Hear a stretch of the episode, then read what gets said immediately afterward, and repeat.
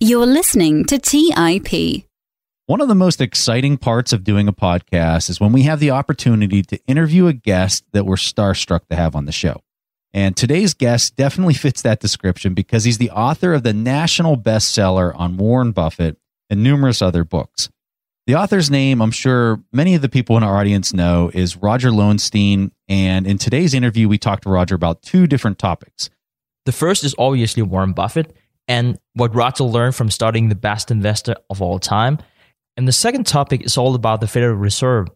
Recently, Roger published a book called America's Bank, and it's a detailed outline of how and why the Federal Reserve was founded. So, if you're ready, let's hop to it. You are listening to The Investors Podcast, where we study the financial markets and read the books that influence self made billionaires the most. We keep you informed and prepared for the unexpected.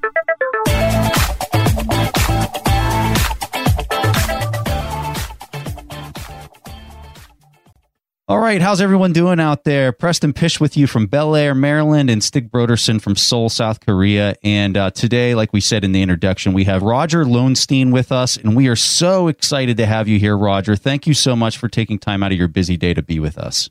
Uh, it's my pleasure to be here. So, Roger, you're the biggest authority that I found in writing about Buffett. And Stig and I have both read your book, Buffett, The Making of an American Capitalist. And I can personally say this is my favorite biography on Buffett. So I'm curious, just as a fan of your writing, talk to us about Warren Buffett. What got you so interested in him to write an entire book? And I mean, you really covered him in this book. What captivated your attention to do that? You know, I had followed him since it's hard to remember now, but late 70s, early 80s. We owned a little bit of his stock in the family and used to get his annual reports and read them with, you know, a whole lot of interest and frankly admiration. And of course, we weren't ignorant of the fact that the stock seemed to be rising. You know, we'd have discussions around the, the kitchen table. Gee, it's 200 bucks a share. Can it go higher? It's $400. Should we uh, hang on? And of course, his wisdom was always that it's not the sticker price, it's the intrinsic value of the business and, and you know, the per share value and the number itself is, is just a number. In the late 70s, and I got a job at the Wall Street Journal as a reporter. Came out of school, and by the late 1980s, I was actually writing the Heard in the Street column for the Wall Street Journal, and that's a column where they, at least in my day, um, you'd size up a stock, a traded security every day, and get some analysts to tell you that it was either too expensive and advise your readers to sell it, or that it was cheap and, and they ought to pile in and buy it. And it struck me that the interviews I was getting and the reasons from these analysts were so short term and they fell so far short of the wisdom and understanding of markets that I was getting each year in the annual reports from Buffett. And I thought, you know, he really had a story to tell to the American investing public. This was in the very early 90s. Buffett was not well known then outside of Wall Street, but within Wall Street, he was certainly recognized already the greatest probably investor of his generation. And then in 1991, there was a scandal at a Wall Street firm. Guess we've heard that one or two times since. Firm of Salomon Brothers. And John Gutfreund, who ran the firm, was a, I guess, a friend of Buffett's, and, and Buffett had owned a little bit of the preferred stock in Salomon. Gutfreund called Buffett up. Uh, you know, I'm stepping down. He, Gutfreund hadn't handled the scandal well and wasn't implicated. So Buffett ends up running this Wall Street firm. There was a lot of headlines about, you know, Omaha boy goes to evil caverns of Wall Street. And suddenly I realized that this guy who I knew a lot about, at least, you know, something about, was very much in the news. So I thought that'd be a very good trigger to pitch a book, and I did. Wow. So I'm curious, you found him in the 70s, which is, you know, that's kind of unheard of for people that are huge Buffett fans like myself to find him so early in the career? Was it just serendipity? What was it that you were able to find yeah, him so early? We we were neighbors. I say we, you know, my folks and particularly my father. We were neighbors of the guy named Jerry Orans who uh, had gone to school with Buffett at Penn. And Jerry uh, used to tell my father he ought to invest with him. And, you know, I think dad would ask him, what else? And Jerry would basically say, you don't need anything else. Just just give it all to Warren. Dad also, he was a lawyer first part of his career and had a couple of interchanges with Buffett actually on the on the other side of a deal and was trying to persuade his client that the business that Warren was selling was probably not a business he wanted to buy, but Warren's a very good salesman. Really got the soft sell down to a T, and I, I think Dad came away wishing he'd been on the other side of the table with Warren. But so there were a few points of contact. Wow, that is so cool. You're exactly right. He is such a soft seller. He's so delicate in the way that he makes the person feel like they have an option, but deep down inside, you know he's totally leading them in the exact way that he wants them to go. It's hilarious. Yeah, and by the way, I'd advise people with an idea to pitch to Warren, or you know, maybe they want him to contribute to their golf charity or something. The soft sell doesn't work with him. These conversations where you make pleasantries for five minutes and then say, "Hey, Warren, I was thinking it'd be great to have you on the board." You know, he sees these things coming it's like he can see around a corner. And um, he's unique in the things he does are precisely the things he wants to do, not the things that other people recruit him to do. But no approach is going to work with him better than just a direct approach. Take 30 seconds if you get him on the phone and ask him if he'll do a favor. But trying to sweet talk him, sneak up on him is not going to work. He's been there. He's, as he says, he's always getting these calls where people say, uh, with my idea and your money, we can do wonders. Oh my goodness. Well, uh, you know, a, a, master at the soft sell can probably smell a soft sell really quickly. Exactly. it's really interesting that you would say this, Roger, because it's a very good transition into my first question. Few people have been studying Warren Buffett as well as you have. What do you think is the most important thing that people don't know about him? I think the hardest thing to get about Buffett and the hardest thing to get about value investing is there's no formula. Buffett and his friend uh, Bill Ruane, I can't remember which of them said it, but they would quote it. You either get this in the first five minutes it's explained to you, or you never get it. There's no computer program that can tell you what the next six best stocks are. There's no, you know, dogs of the Dow or secret formula. It's part art, certainly part science, in that you're evaluating securities based on their reported numbers. But there's also an instinct, but it's an educated instinct. It's the instinct based on years of appraising companies with maybe them with similar dynamics, but every company has its own dynamic and its own period in time. So if you're looking at, you know, Uber, you might be looking at other companies that had network effects that were trying to disturb a settled industry like the taxi cab industry. But you wouldn't find one exactly like Uber and that existed before. And that's where the, you know, the art side of it comes in. Since you're ultimately making a decision and this is where I really get to Buffett, you're relying on your own judgment and not on what the stock market's doing every day. It's not about whether the stock has been going up or down. It's where you think the intrinsic value is going to be, meaning the cash flow generating power in five and even 10 years. Buffett holds his investments for 10, 20 years. If you're holding for that time period, what they're saying on CNBC is irrelevant what the Fed's going to do is uh, irrelevant. I just had this discussion with one of your competitors, so to speak, who said, well, don't you have to know what the euro's going to do? Seriously. I said, you, you got to be kidding. If you'd bought Starbucks 20 years ago and you'd been right on the franc, it wouldn't have mattered. If you'd been wrong on the franc, it wouldn't have mattered. All that mattered was that you could see that there was a company that had been able to build a brand for premium coffee drinks. You know, what the exchange rate was going to do, what the Fed was going to do, whether there was going to be war in the Middle East, there probably been three of them since then. None of that mattered if you got the basic long-term decision about the company right. It takes a lot of, uh, and I come back to Buffett again, a lot of self-confidence to ignore all that other stuff. And that's really his special quality. He's more able than any investor that I know of to say, I think this is going to work in the long term and everything else is shut to the side. You know, market forecasts, market trends. He's buying shares of businesses to hold. So let me ask you this since you, I mean, you identified him very early on as somebody that you wanted to invest in, somebody that was worth watching, somebody that was worth writing about. If you had to make that call again today of who the next Buffett like business person in America or anywhere in the world for that matter who is that person? So, like, I think Jeff Bezos, but I'm curious to hear your thoughts as a person who. I think Jeff Bezos is the singular businessman of our era. You mean of, of his generation? You know, I wouldn't say he's the Warren Buffett of this generation because he's not a capital allocator. there's no one business that Warren does, or I guess really the insurance business, you'd have to say. But even there, he has people underwriting the policies. Warren's singular, unmatched skill is allocating capital to companies and managers who do run business, such as Jeff Bezos. I, I would say that Jeff is the John D. Rockefeller of his age, someone who has competed so relentlessly as to Rockefeller basically drove everyone else in his business either into merging with him or going out of business. I'm not saying that uh, Bezos is an illegal monopolist, as you know Rockefeller was convicted of, but he's clearly the greatest competitor and the hungriest competitor of the digital age. Can he pick stocks? I have no idea. And Buffett talks about circle of competence, and there are other things that Bezos does so well that he sticks within his circle of competences, which is you know electronic retailing and spin-offs now to, as we've seen, physical retailing to Whole Foods. In terms of you know the next Buffett, you know there are half dozen investors I really, really, really respect. I think of Buffett as really a one-off.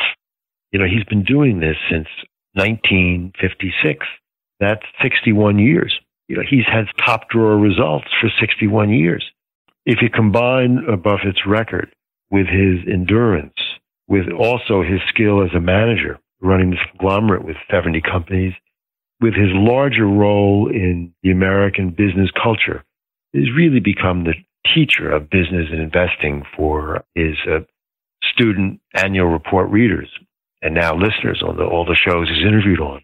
He's created a role that never existed, and I think you know there's not going to be another one. And interesting, I saw sides of this way early in his career before you know, anyone had heard of Warren Buffett when he was in a fraternity.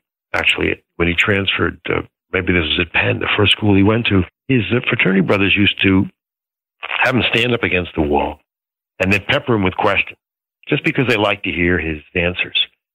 And then a few years later, when he was a young investor, he'd go to these dinner parties in New York and they'd have a kind of a ritual. A bunch of young uh, brokers and investors, Bill Ruane was probably there, half dozen others, and they would all gather uh, around his feet, all these other grown men, his peers, and listen to him talk and pepper him with questions again because they wanted to hear him speak. It was an unconscious dress rehearsal for the day, decades later, when he'd be running this company, Berkshire Hathaway, with these annual meetings where 40,000 people would show up to hear him talk. When has there ever been a stock picker with 40,000 people flying across the country?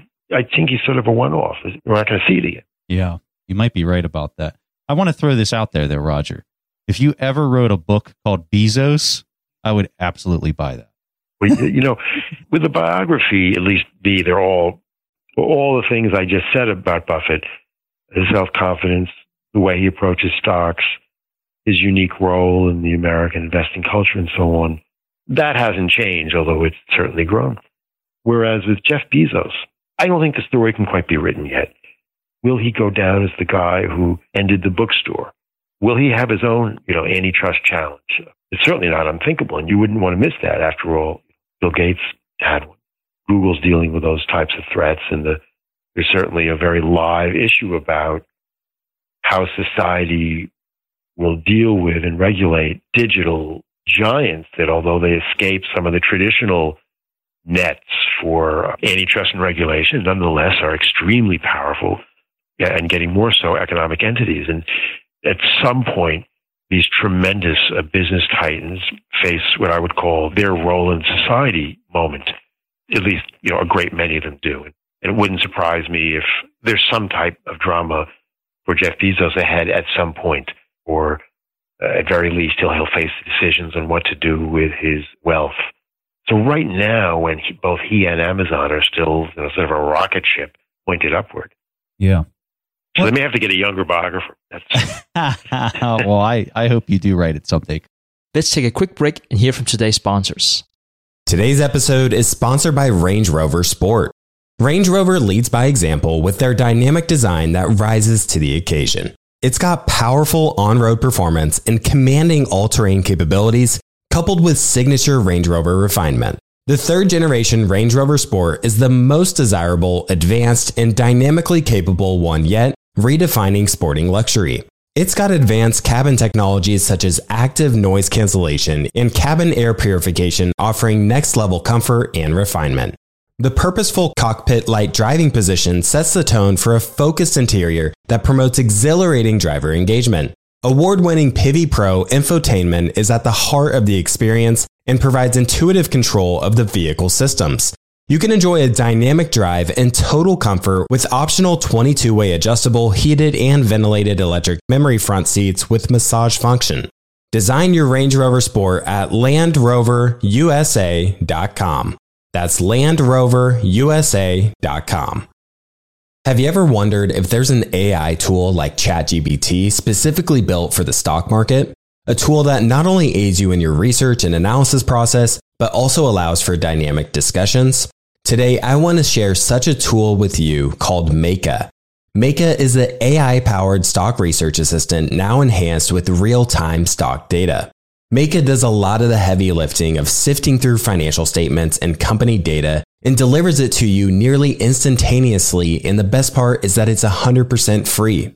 Try it out today and ask Meyka questions like What is the financial health of Microsoft? How much cash does Copart hold on its balance sheet? What is the return on invested capital of Adobe or millions of other prompts? Check it out today for free at Meyka.com. That's M E Y K A.com. The Holy Grail of Investing, the new book by Tony Robbins and co written by investing legend Christopher Zook, reveals the secrets of alternative investments like private equity, venture capital, energy, real estate, sports franchises, and more. It features exclusive insights from investing titans who collectively manage more than $500 billion, including Robert F. Smith, Vinod Khosla, Michael B. Kim, and many others. In the holy grail of investing, you'll discover how to take advantage of the trillions flowing into private equity by becoming an owner of firms that actually manage the assets and share in the revenue they generate, how to take advantage of the two to three times higher returns of private credit as an alternative or complement to bonds, how to invest in the energy evolution and ride the wave of trillions in global investments, how investments in private real estate can work as an inflationary hedge and source of tax efficient income, and how many of the world's greatest investors thrive in both good times and bad. The Holy Grail of Investing by Tony Robbins is available now wherever books are sold. All right, back to the show. So, speaking about business titan, it's really hard to talk about Warren Buffett without mentioning Charlie Munger. And I'd say, based on my own experience, partly reading about him beforehand, but also experiencing Charlie Munger at the Berkshire Hathaway meeting, he is just such a brilliant person. So I'm curious about your thoughts on this. Do you think that Charlie Munger has a huge impact on where Warren Buffett is today? Or do you think Warren Buffett would probably be where he is today in his own right, regardless of the influence of Charlie Munger? I would say more the latter, and that's not to uh, depreciate a Charlie at all. Charlie is, he's also a genius, a, a curmudgeonly genius, whereas Warren is, you know, a sunnier, you know, optimistic, you know, at times almost so optimistic about uh, America and so on. He's almost a cheerleadering. Uh, Charlie, I'll never forget the time I uh, first met Charlie. I was reporting, you know, researching the Buffett biography. I was very excited. I was writing the people close to him. Most people did cooperate, but some didn't. And, and naturally, when I'd send a letter, I'd wait with bated breath. And Charlie said, "Yeah, come out. I'll see you at the California Club, which is where he hangs out in Los Angeles." So I flew out there and we sat down and I had a primitive personal uh, computer laptop with me.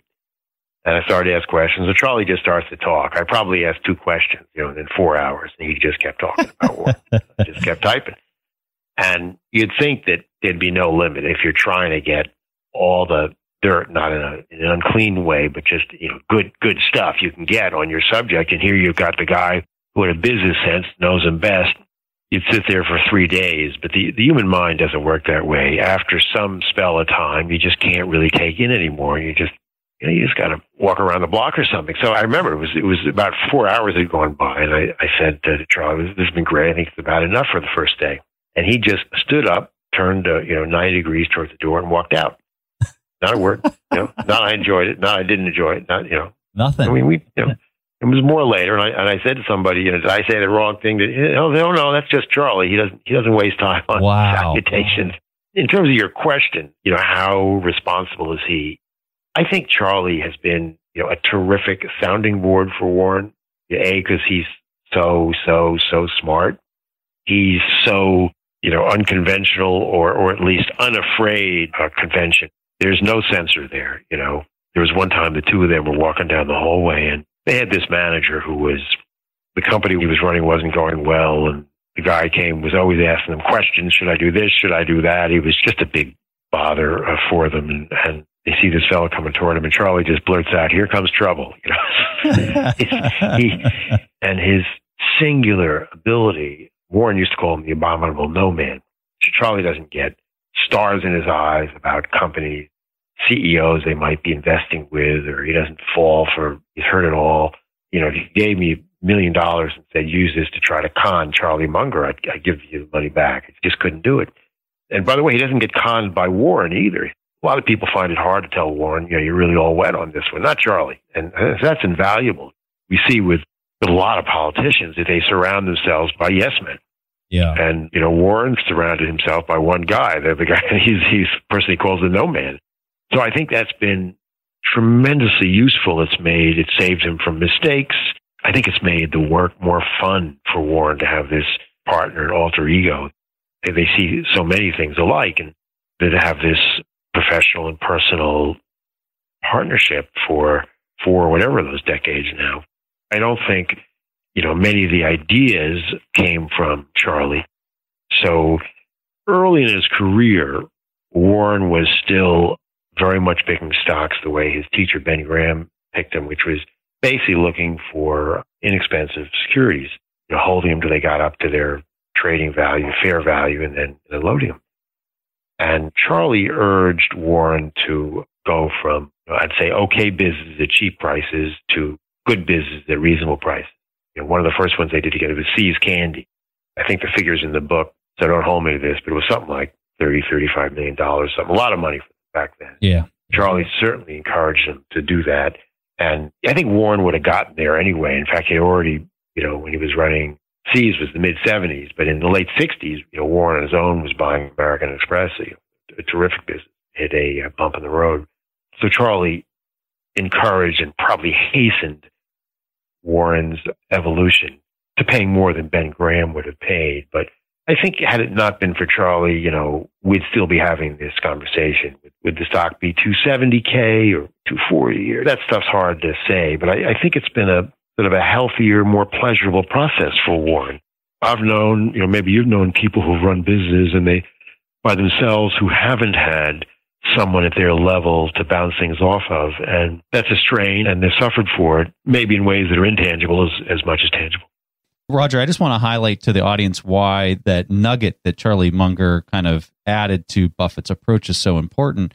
And it really comes down to the tax implications. So when Buffett was able to buy good quality businesses at a decent price opposed to just a severely discounted price that's a marginal type business, he was able to continue to hold the pick into perpetuity or as long as possible. And by doing that, he didn't pay any capital gains by having to sell it a few years later he was able to just continue to let it compound and compound. And so there's many people out there that believe that this approach has added significant value to Buffett's ability to compound at such a high rate is because yes, the, the, the tax aspect is important.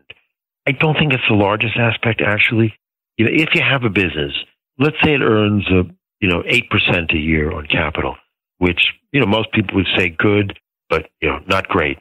But if it's clocking away at that 8% year after year, and if, this is a big if, if it's a type of business that is growing so that each year it can reinvest the earnings at 8% a year, and you do that over decades, the relative difference is enormous because what's not happening is you're not selling after three years. As you said, paying the tax, then the money's dead for 18 months or six months till you buy one for another three years if you keep buying a succession of businesses, one or two of them is going to be a lemon. So instead of having 8%, you know, you're going to have minus 14 every so often, or you're going to have a, find a business that gives you one great shot, 20%, and then it can't take the money. And then you're just getting cash back and you're going to have to hunt for that money. If you can keep the money at work, 8, 9, 10, 11%, year after year over a span of time, the compounding effect is extraordinary. And you've avoided the real pitfall of most investors, which is the dead space time, the backtracking because the next investment's not as good. That's such a great point and something that we really try to talk about on the show because time is just such a massive expense for us investors. You know, it's hard to sit on the sideline and not do anything. But continuing the discussion about Warren Buffett, it's such a long time since you wrote the first book. Is there anything you wish you included that you learned since? In terms of how I would paint him then and now, really very little has changed, as I said. I did update the book with a new epilogue or, or afterword or something about 12 years after the book came out. I reissued it because his wife had died, remarried, so that turned out to be his first wife, but required him to fill in a piece of the puzzle that people had been very interested in, which was, of course, what he would do with his estate now that it wasn't going to Susie because Susie had passed away. And the plan had been that she would make those decisions. So now he had to make them. And of course, he chose for the bulk of his estate the Gates Foundation his plan of peeling off uh, stock you know, year by year into his foundation, the Gates Foundation. I thought that was a required an update, you know, more than whatever new company he's invested in and acquired since then. There's certainly been plenty of them. So for that purpose, I updated the book, and that's been the only time. Yeah, no, I, I think that that's such an important story to tell and such a profound story to tell about the impact that all this money is going to have for so many lives. I think it's just so profound. Let's go ahead and uh, talk a little bit more about your newest book out there, America's Bank. So I just recently finished this one, Roger. It was quite interesting. I have read The Creature from Jekyll Island about the Fed, and it really kind of mm-hmm. has a very pessimistic point of view. And I found that your book was much more balanced. It seemed like you paid more attention to just the pure facts of how the bank was set up, and you're telling that story, which was kind of refreshing to hear. I guess I'm curious if you have the same opinion as many people have today, where they think that the Fed is in a very tricky situation. You know, some would call it a dire situation. Do you see that as being as dire as everyone's saying? Well, first, I think it's remarkable that we're having virtually the same conversation about central banking today that we had, you know, in the period 100 years ago. You know, there was the, the focus of the book and, and really the same conversation that we were having 180 years ago when Andrew Jackson was you know, taking a hatchet to the second bank of the United States, the, you know, the previous experiment, short-lived experiment in central banking, and the same discussion that felled the first bank of the United States, the one founded by Alexander Hamilton.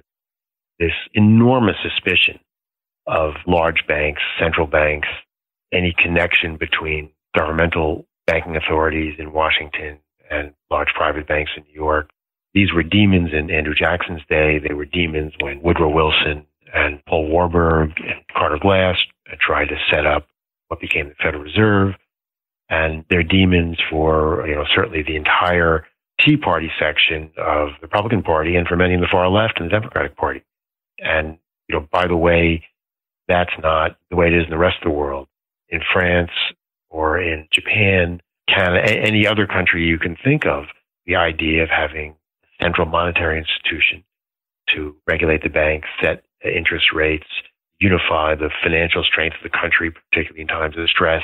You know, this is as uh, basic as having a cohesive army instead of a bunch of uh, random foot soldiers or having a centralized post office. But the federalist mistrust of centralized authority you know, is our birthright in this country, and it's a very strong force even today, which is why, for me, writing this book was a, a lot of fun.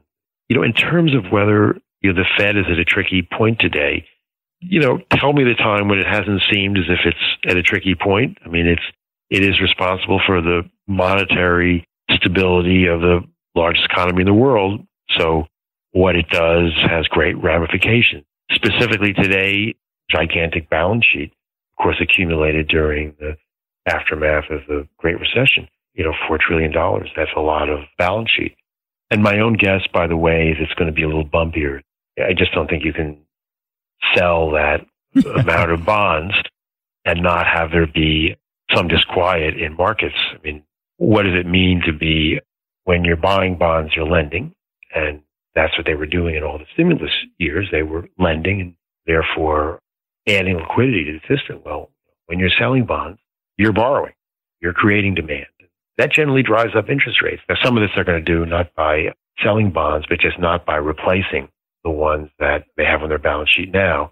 That will probably be less disruptive, but nonetheless, that means that markets won't be enjoying the periodic stimulus they've been getting because up till now, the Fed has been replacing bonds or bills that have been running off, and now they're not. You know, whenever I look through today's issue and kind of compare it to spots in time in the past, the thing that I think makes today so much different is that you have this polarization with this credit expansion that occurred. When you look at over at Europe, you look at Japan, you look at the US.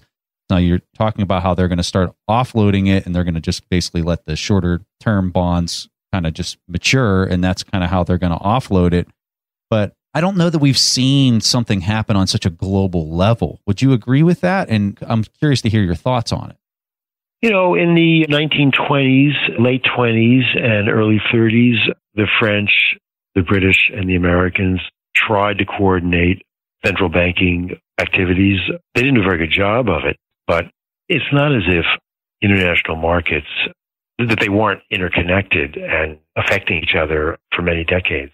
To some extent, it's beneficial right now because there's still QE going on in some of the countries you mentioned. There's still stimulus. So as we withdraw stimulus, the fact that other countries are behind us that are worldwide sense, the ameliorative, you know, sedative effect by not having everybody rushing out the doors at the same time. But yes, I mean, they're interconnected, and that makes things. I, I think you're asking, you know, harder to program and to predict, and so on. You know, I found it really interesting what you said about us perhaps discussing something we talked about 100 years ago. And I think some of the issues that we are debating today might be dating back to the formation back in 1913. What's the most profound thing you found about the formation of the Fed? One of them was just how avidly they debated the same things we debate today and the same styles. There were these populists who you know didn't trust bankers. There were bankers who were aghast at the notion of putting anyone in government uh, in charge of anything to do with the banking sector. There were Wall Street people who were convinced that the Fed was going to basically destroy the economy by being inherently inflationary.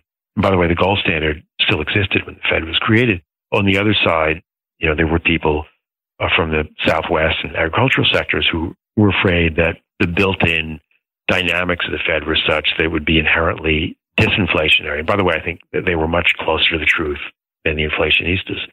Do you think that the reason that you called them the inflationistas, would you say that they were wrong because there was a gold standard in place? And I know that we came off the gold standard for a brief period of time there in the 30s during the Great Depression, but we then went back on the gold standard and we're on it for you know decades at that point. Do you think that that's why maybe the inflationistas were wrong about their opinion of the fed?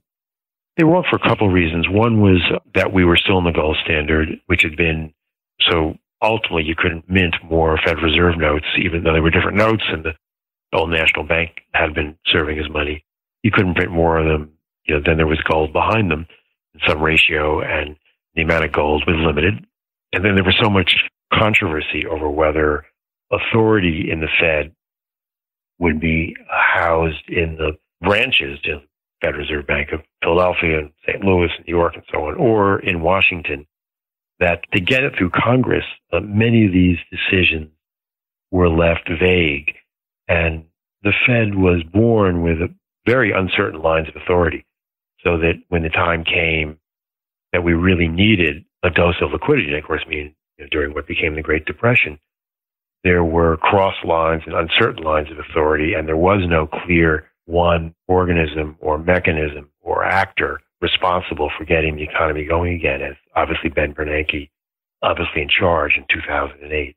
So the gold standard was a terrible restraint, and there was just a lines of authority check which hampered them from using the tools they did have. Interesting. Let's take a quick break and hear from today's sponsors.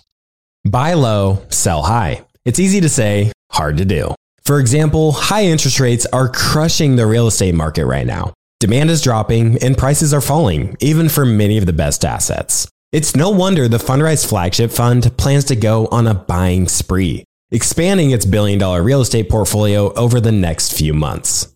You can add the Fundrise flagship fund to your portfolio in just minutes with as little as $10 by visiting fundrise.com slash WSB. That's fundrise.com slash WSB. Carefully consider the investment objectives, risks, charges, and expenses of the Fundrise flagship fund before investing. This and other information can be found in the fund's prospectus at fundrise.com/flagship. This is a paid advertisement. Today's show is sponsored by public.com. That's where you can earn 5.1% APY with a high yield cash account. While we can't say for certain it's the highest interest rate there is, we can say this. It's a higher rate than Robinhood, a higher rate than SoFi, a higher rate than Ally, a way higher rate than Bank of America and Chase, a higher rate than Citi, Wells Fargo, Discover, and it's a higher rate than American Express too. So if you want to start earning 5.1% APY on your cash, check out public.com. We can't say it's the highest interest rate, but it's pretty damn up there. This is a paid endorsement for public investing. 5.1% APY as of March 26, 2024, and is subject to change. A high yield cash account is a secondary brokerage account with public investing, member FINRA slash SIPC. Funds from this account are automatically deposited into partner banks where they earn a variable interest and are eligible for FDIC insurance. Neither public investing nor any of its affiliates is a bank. US only. Learn more at public.com slash disclosures slash high dash yield dash account. As many of you know, I love studying businesses and networking with business owners. The more I've studied businesses, the more I've realized that starting and scaling your business is easier than ever because of companies like Shopify.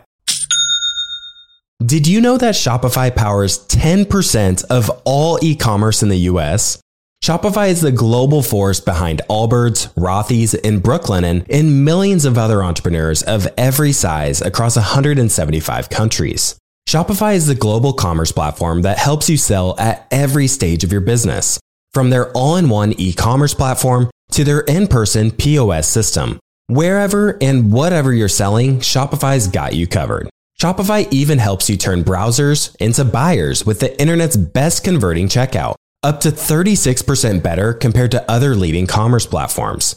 What I personally love about Shopify is that it's the turnkey solution to kickstart and grow your business. And they are totally committed to giving you the necessary tools to succeed as a business owner.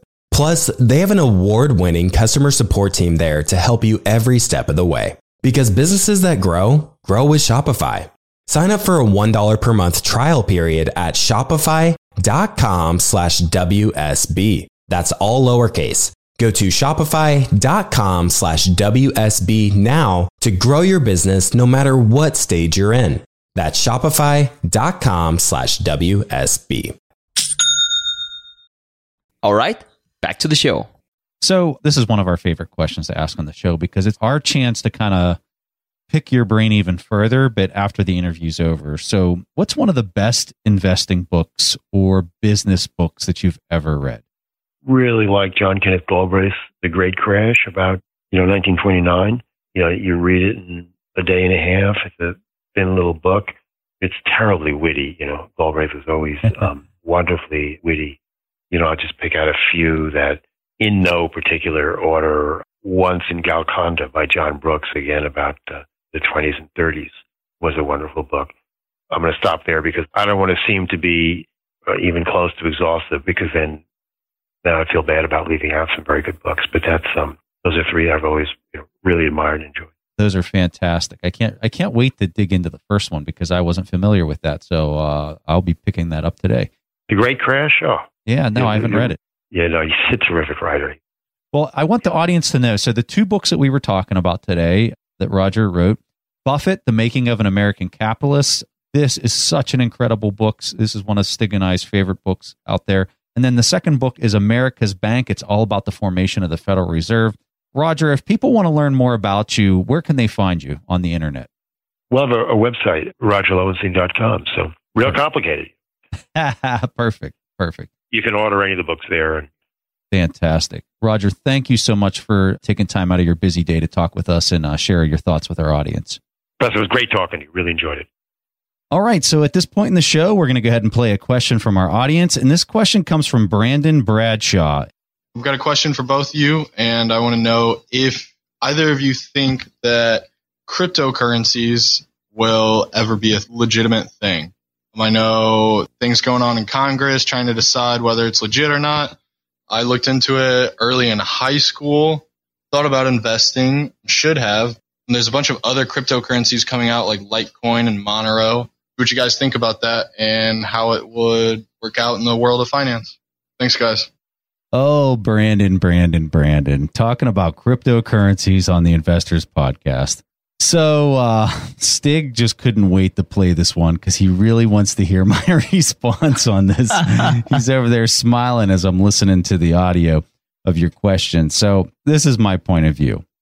I think blockchain technology is going to be huge, huge, huge.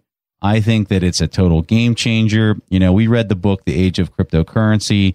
I've read a couple other books about Bitcoin and cryptocurrencies and stuff like that. I'm completely convinced that this is going to be a game changing technology. The big question comes down to which one's going to emerge the winner. It's kind of like trying to predict, you know, that Microsoft was going to be the next Microsoft before it happened. And that's really hard to do.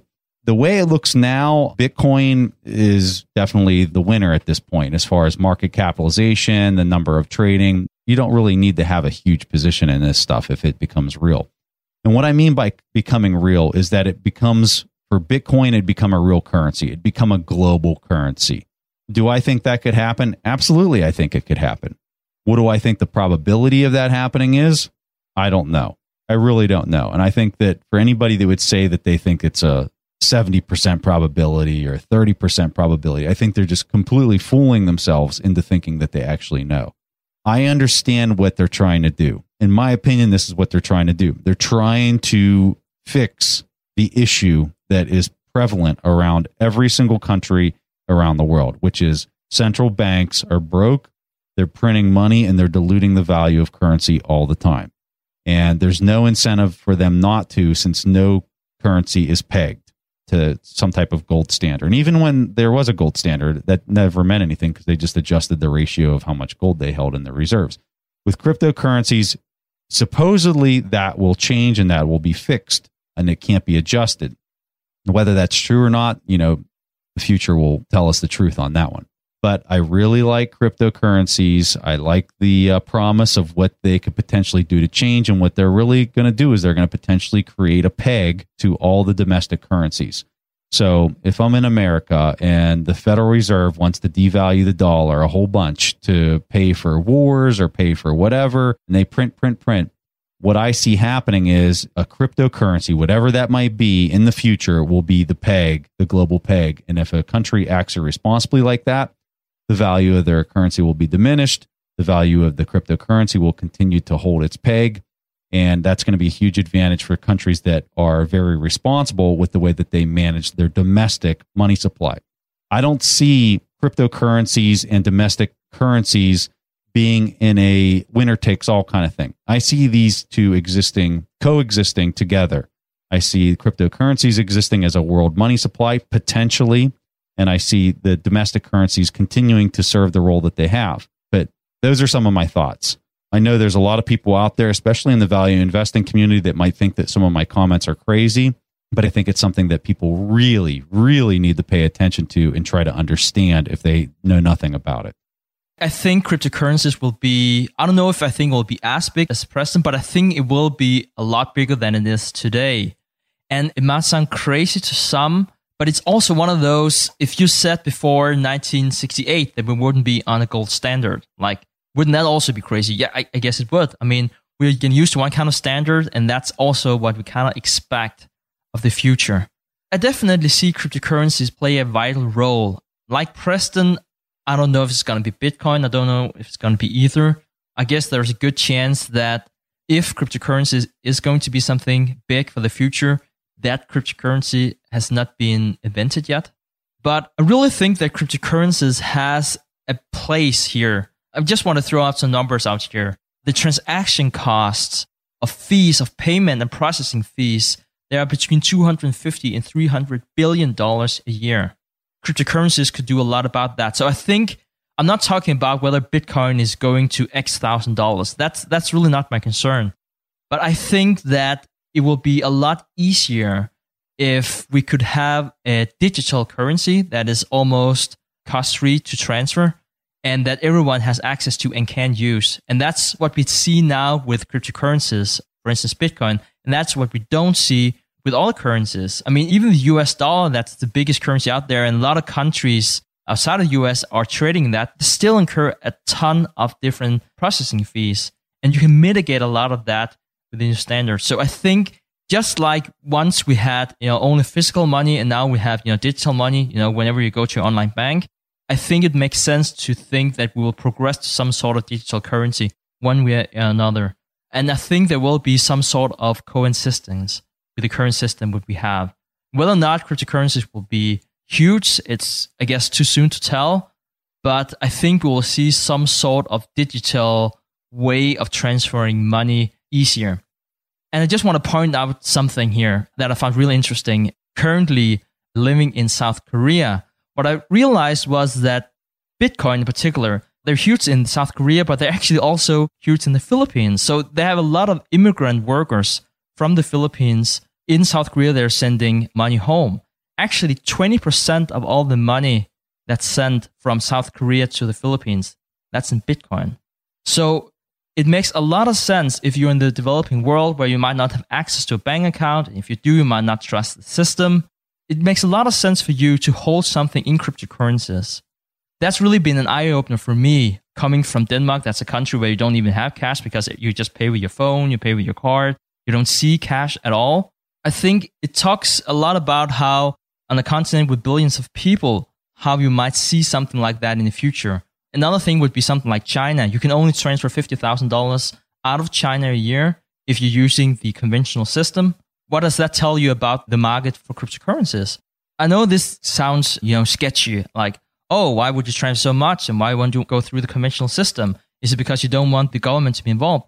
Well, there's actually a lot of practical reasons to this. If you live in China and your child is studying an Ivy League school in the US, you can't transfer enough money to pay the tuition fee.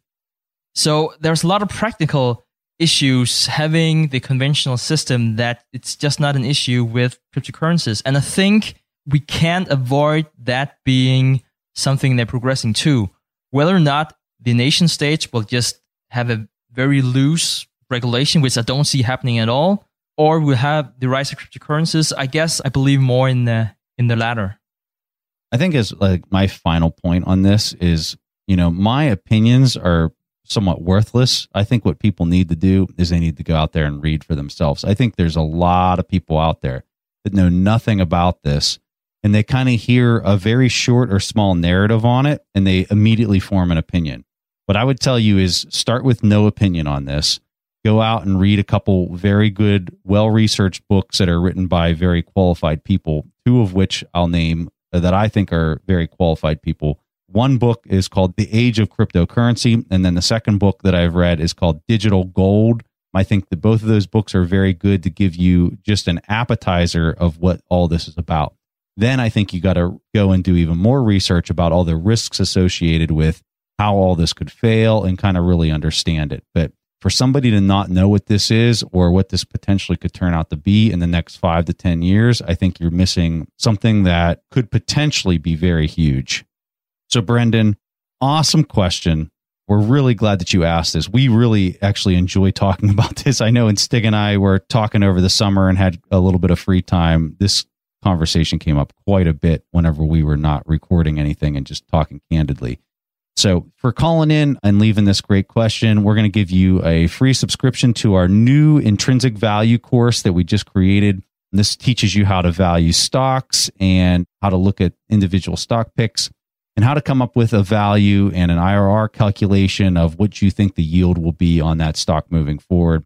We also wrap some of Joel Greenblatt's recommendations on how you can use options trading in conjunction with value investing. And we think that some of that stuff's really unique and valuable to the course as well. So we hope you enjoy that free course, Brandon. And for anybody else wants to check out the course, go to TIP Academy on our website and you can find it there. So if anyone else wants to uh, get a question played on our show, like Brandon, and potentially get a free course, go to asktheinvestors.com and you can record your questions there. So before we round off this show, we have a short announcement. TheInvestorsPodcast.com will now be a financial news site. And several times a day, you will see news stories primarily about stock investing.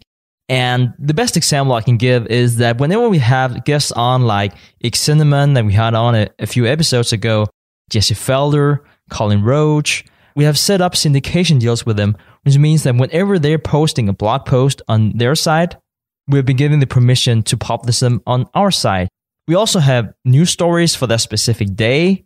And from time to time, we also discuss other asset classes than stock investing.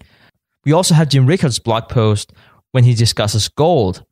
As a new feature that we just implemented on our site, you can also track the stock market in Europe, Asia, and of course the US directly from the front page of theinvestorspodcast.com.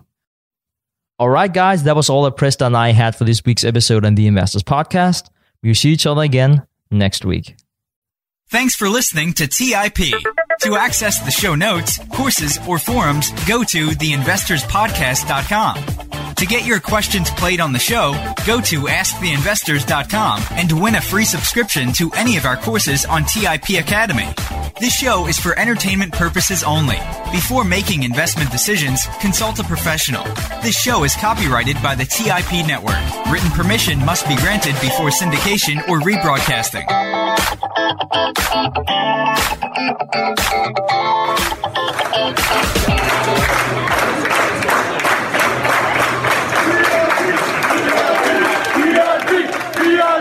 VIP, VIP, VIP, VIP.